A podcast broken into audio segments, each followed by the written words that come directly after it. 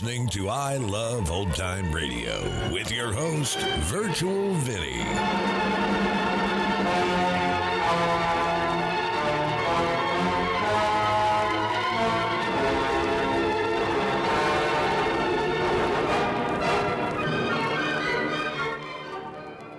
It's a new episode here on I Love Old Time Radio. Welcome, Old Time Radio fans. I'm your host, Virtual Vinny. You can interact with us via social media on our Facebook page at I Love Old Time Radio or on Twitter at I Love OT Radio. You can send feedback via our contact form on our website at iloveoldtimeradio.com or you can leave a voice message using the anchor.fm app. If you enjoyed this program, please take the time to rate and review us at review.iloveoldtimeradio.com. I Love Old Time Radio produces a new show every Monday through Friday, each day with a different theme. It's Thursday, and that means we open the door and enter the inner sanctum. This episode originally aired on December 13th, 1948, and it's called Murder Faces East.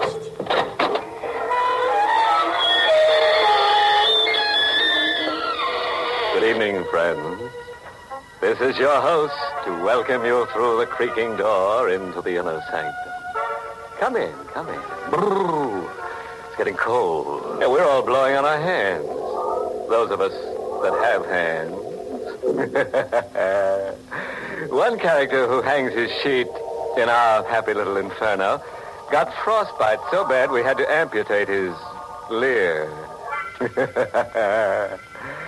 oh, well. At least the big freeze has brought us one blighted blessing. The stiffs around here will keep refrigerator fresh.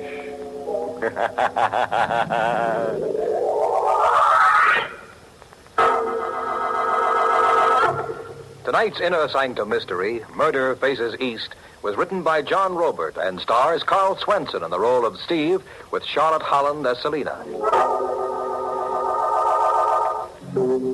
Tonight's candidate for oblivion is a chap whose hobby is collecting nightmares.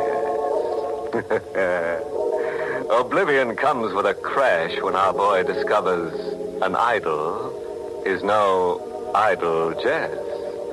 Hang on, everybody, and we'll fill in the gory details. We're in a gloomy cell of a city prison in San Francisco. On the edge of a lower bunk, sitting with bowed head, is a man. A recent arrest. He's still dressed in street clothes. His tie is missing, so are his suspenders. Confiscated as a precaution against suicide.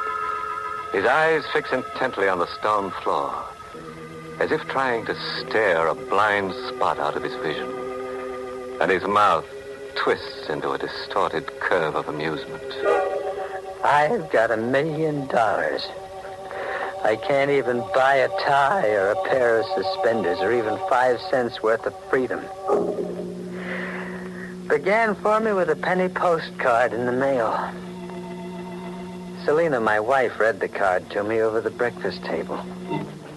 Public auction of the estate of Hanson Brokaw. Rare Oriental treasures, masks, statuary, talisman. I went. Some fellas play chess or collect stamps. I hobbied in Orientalism. Selina came along to see that my blood pressure didn't pop bids out of my mouth or to bankrupt us for a month. A hundred lots had been sold, a parade of bronzes, ceramics, and brocades that were the haunting fascination of the Orient. Lot number 101 on the platform was a bronze Hindu idol, small, six inches high, with a sardonic grin that looked real, as if a human laughing face had been frozen into a bronze mold. Number 101, a Hindu idol. Bid lively, folks. Uh, $50. 75. Steve, you're mad. Now I want it, Selena. I Not want it. over a hundred, darling. We can't afford it. $75, 75, 75, 75. $100. $100 now. 100, 100, 100. I hesitated. I have And then the idol decided it for me. I watched it move subtly, just for my eyes. It moved to the east, toward my aisle position, compelling me, as if an invisible string was drawn between us. $200! $200. 200 once, 200 twice. Sold to Mr. Kavanagh. I owned the Hindu idol. At the close of the sale, Selina and I were leaving when a man approached us, a gaunt, swarthy man with hollowed out cheeks, wearing an eastern fez. Mr. Kavanagh. Yes? I am told you are the fortunate purchaser of the Laughing Idol. Oh, what about it?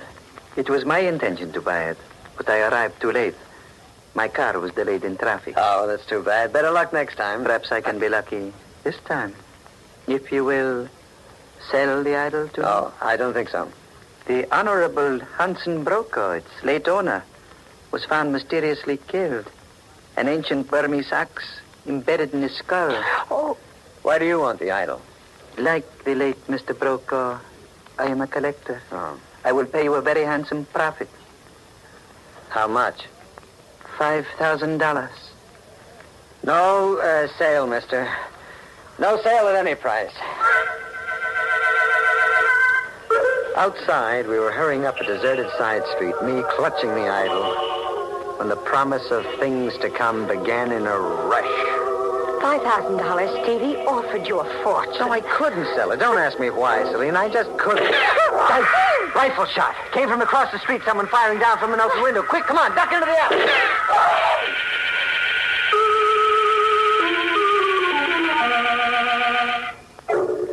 Somehow we got home alive and whole. Selina went to bed in tears.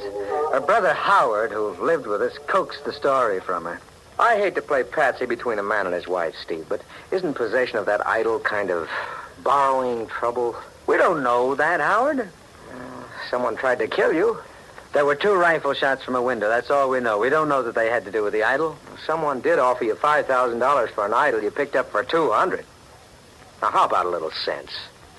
Get rid of it, Steve. No. That idol was on the auction stand facing the middle aisle when the bidding began. And I was sitting on the side aisle. When I wanted to quit bidding, it moved to the east, toward me. See, I was meant to buy it. I was meant to own it. I was meant to own it. I set the idol on a strip of oriental silk in the center of my desk and sat looking at it, studying it. It sat grinning at me, as if enjoying a secret surprise it had already prepared for me. Hello? Speak with Sahib Stephen Kavanagh. You are? You were pleased to come to the mosque on Street Karaka, house number 24. What for? When you come, you will know, Sab. And please to come after dark with the idol. After dark. I was to come to a mosque in Frisco's Oriental Quarter after dark. Another man, any other man, would get on the phone to police headquarters. But I went. 24 Caracas Street.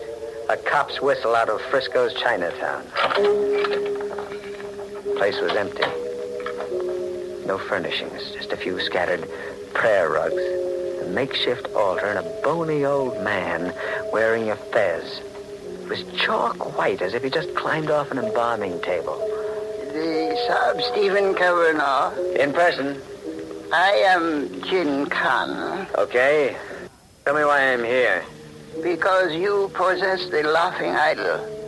And because it is written that Jin Khan must serve the possessor of the idol.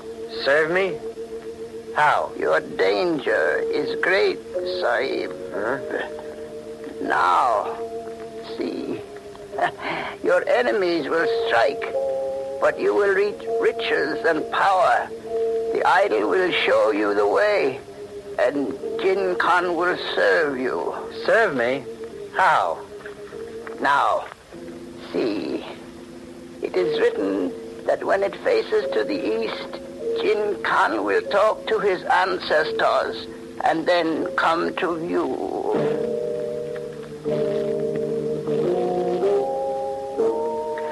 Wrapped the idol up and left. A Thousand doubts were whispering in my head. Outside, I had to pinch myself to remember that I was in the States.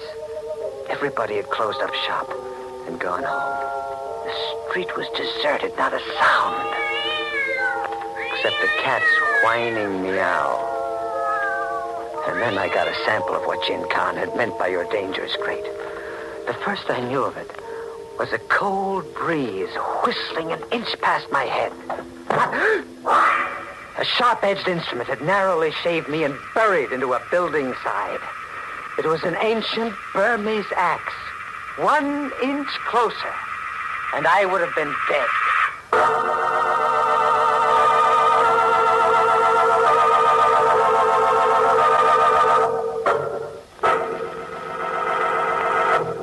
Nothing like a hobby. Keeps you mentally fit to be tied.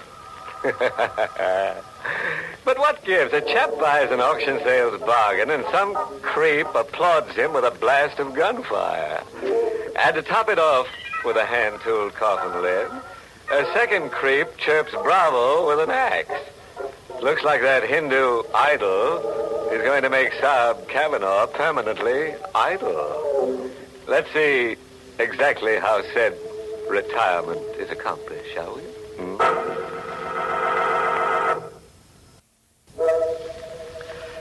I sat around at home for days with the idol right in my view. My wife, Selina, avoided me. She suspected my sanity.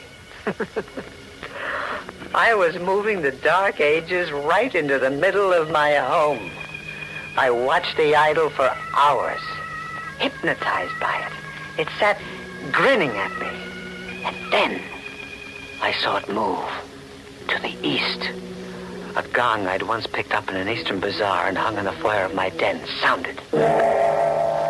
Sahib Kavanaugh, How'd you get in here? there are informal ways, Sahib. The idol faces to the east. Yes. Right, right under my eyes. It moved. I have spoken to my ancestors. Now I will offer you the second of my humble services, Sahib. The second. What was the first? The axe that buried harmlessly into the wall when you left the mosque. You live, Sahib. That was my first service. And the second? What's it? It is written that the Chandra ruby will fall to you. What, what is the Chandra ruby? You will know, Sahib, when you seize it. On this paper, you will find your instructions. Go after dark. Goodbye, Sahib. I opened the paper. It was a message scribbled on old rice parchment. A drawing like a surveyor's map with some writing on it. It said, Mount Fiore Cemetery. The drawing was a picture of an exposed coffin. And in it was a figure dressed up like a mummy in a sarcophagus. And markers showed the exact position of the grave. An arrow pointed to the left eye of the corpse. That night after dark, I stole into the Mount Fiore Cemetery. Storm was threatening. The grave had no markings, no tombstone. I dug. I dug four feet down. I reached the coffin. It lay exposed, with the rumbling skies giving it a ghostly glow as if someone had rubbed it with phosphorus. I wedged the edge of a pick into a side and pried and it opened. Exactly as drawn, it was a mummified corpse, a strip of face, what was left of it, peeked out. Just the nose, the eyes, and part of the brow. One socket was empty, and the other, the left eye, the eye marked by an arrow on the drawing, gleamed red. A lightning spear in the sky caught its radiance, and the eye seemed to burst with a ruby fire. And then flicker and dim as the lightning passed. The Chandra Ruby, Jin Khan had said. I was the owner of the Chandra Ruby.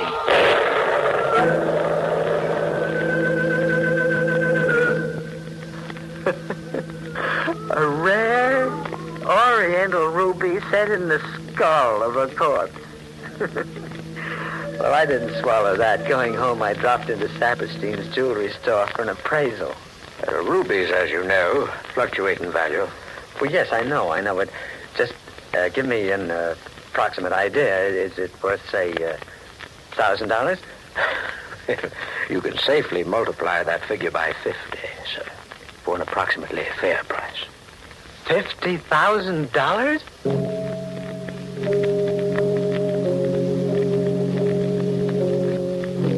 For days, I hardly slept watching that idol. And then on the fourth day, the idol moved again to the east.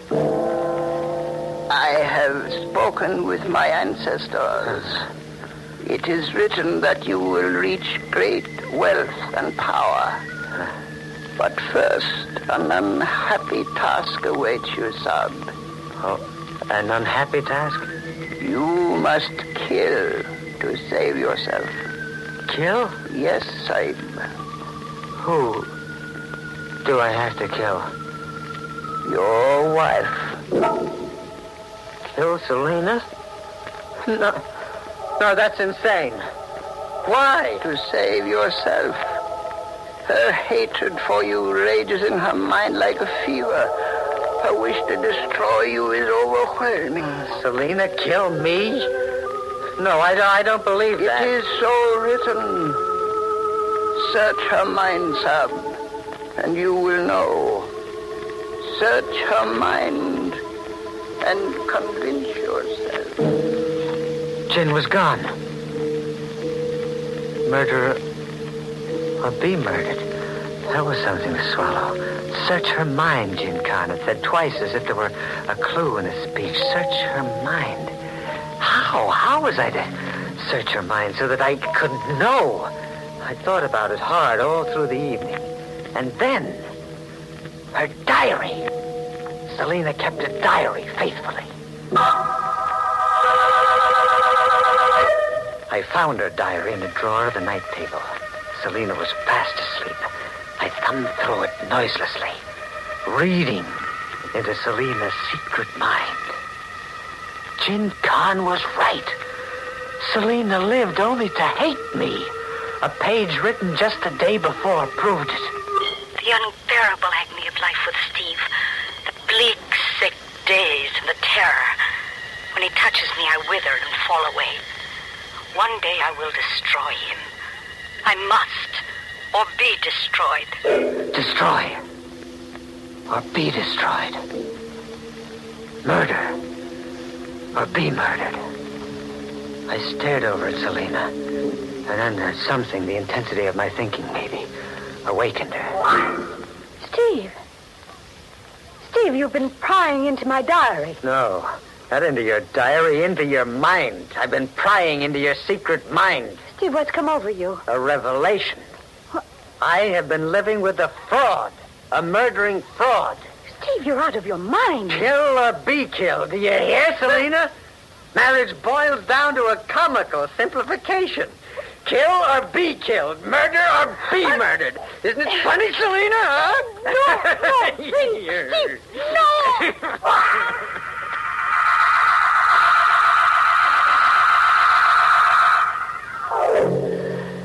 In two minutes, it was over. I left her curled in her last sleep, turned the key in the lock. I had thinking to do. When planning, how did a sudden widower explain his deceased wife away to a curious world? Still hadn't finished. Hadn't found the answer when Howard came to the breakfast table. Steve, if I could speak up frankly, just once. Straight from the shoulder. Go ahead. That Orientalism mania of yours is degenerating you into something unhealthy. Now, why not call it quits? Selena's edgy and depressed. She feels rejected. You push her too hard, she's capable of harming herself. Harming herself? You- You're hinting at suicide? Yes, Steve. I'm hinting at that. Exactly. That was my way out. Suicide. Selena just wouldn't come back from her early morning walk. They'd find her in a lake, a victim of despondency and hysteria. When night came, I'd transfer the corpse to another setting. Somebody is at my door. Yes? Western Union. Telegram for Mrs. Stephen Kavanaugh. Well, I, I'll take it.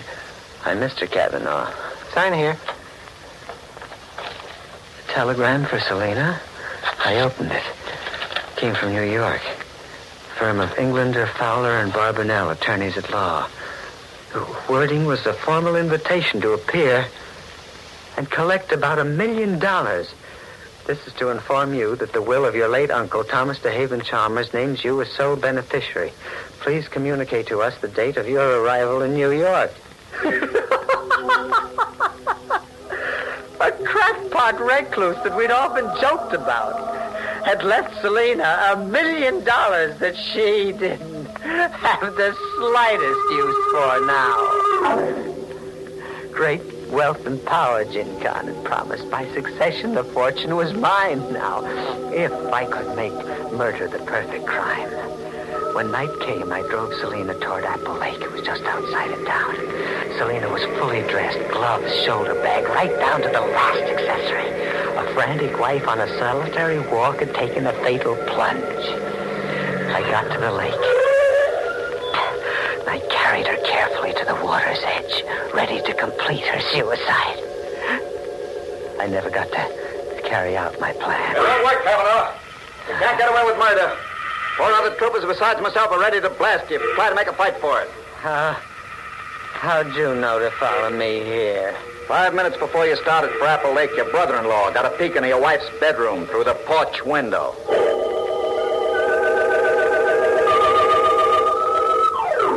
I'm in a city prison on the first lap that leads to the electric chair. Uh, Kavanaugh, Yeah? That hysterical yarn you blabbed at the prison stenographer when we brought you in. Yes, yes, yes, We yes. checked every detail. Nothing checked. Okay, so I'm nuts. I had a nightmare. We stopped in at Saperstein's jewelry store, just for the sake of routine. At Saperstein's, your zany story suddenly rang true. Oh? We ran into as ingenious a plot as I've ever encountered. An ingenious plot. It was at Saperstein's that your brother-in-law, Howard, purchased the stone you called the Chandra Ruby. Howard? Mm-hmm. We got a confession out of him. Why? To capitalize on your weakness for Oriental bunkum. It was worth investing $50,000 for a genuine ruby. Worth forging entries in your wife's diary. And putting you through the paces as he did. All to sell you the idea of murdering your wife. he knew an uncle had died in New York. That after Selena, the sole heiress, you came. That after you burned for the murder of your wife, he came. Uh, but Jin Khan. A hired stooge. Like the man who offered to buy the idol from you after that auction sale. Everything that happened to you was staged from a script prepared by your brother-in-law. And you played leading man. As if you were born to the role. Sucker.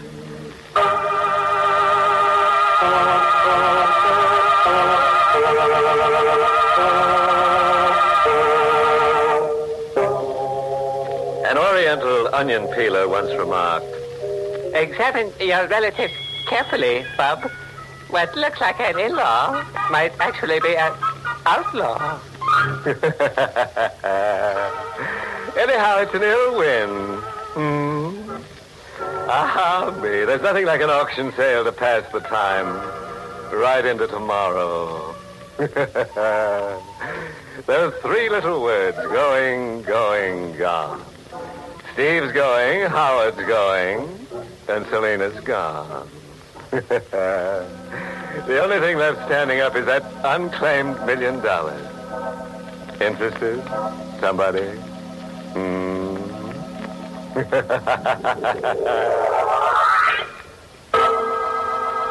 This is the United States Armed Forces Radio Service, the voice of information and education.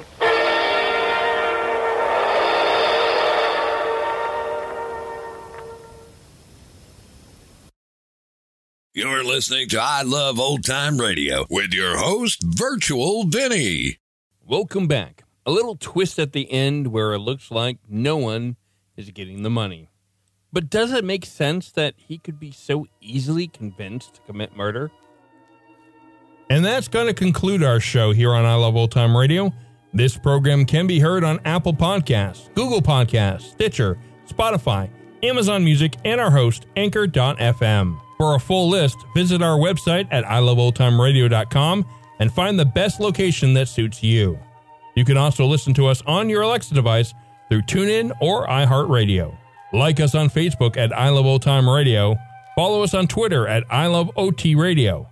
Comments and questions can be directed to our website at iloveoldtimeradio.com or leave a voice message using the Anchor.fm app. If you'd like to help support this show, you can do so with a one time donation or join our Patreon page at support.iloveoldtimeradio.com. Tomorrow we end the week with Groucho Marx and You Bet Your Life, and join us next Thursday for a new episode of Inner Sanctum Mysteries.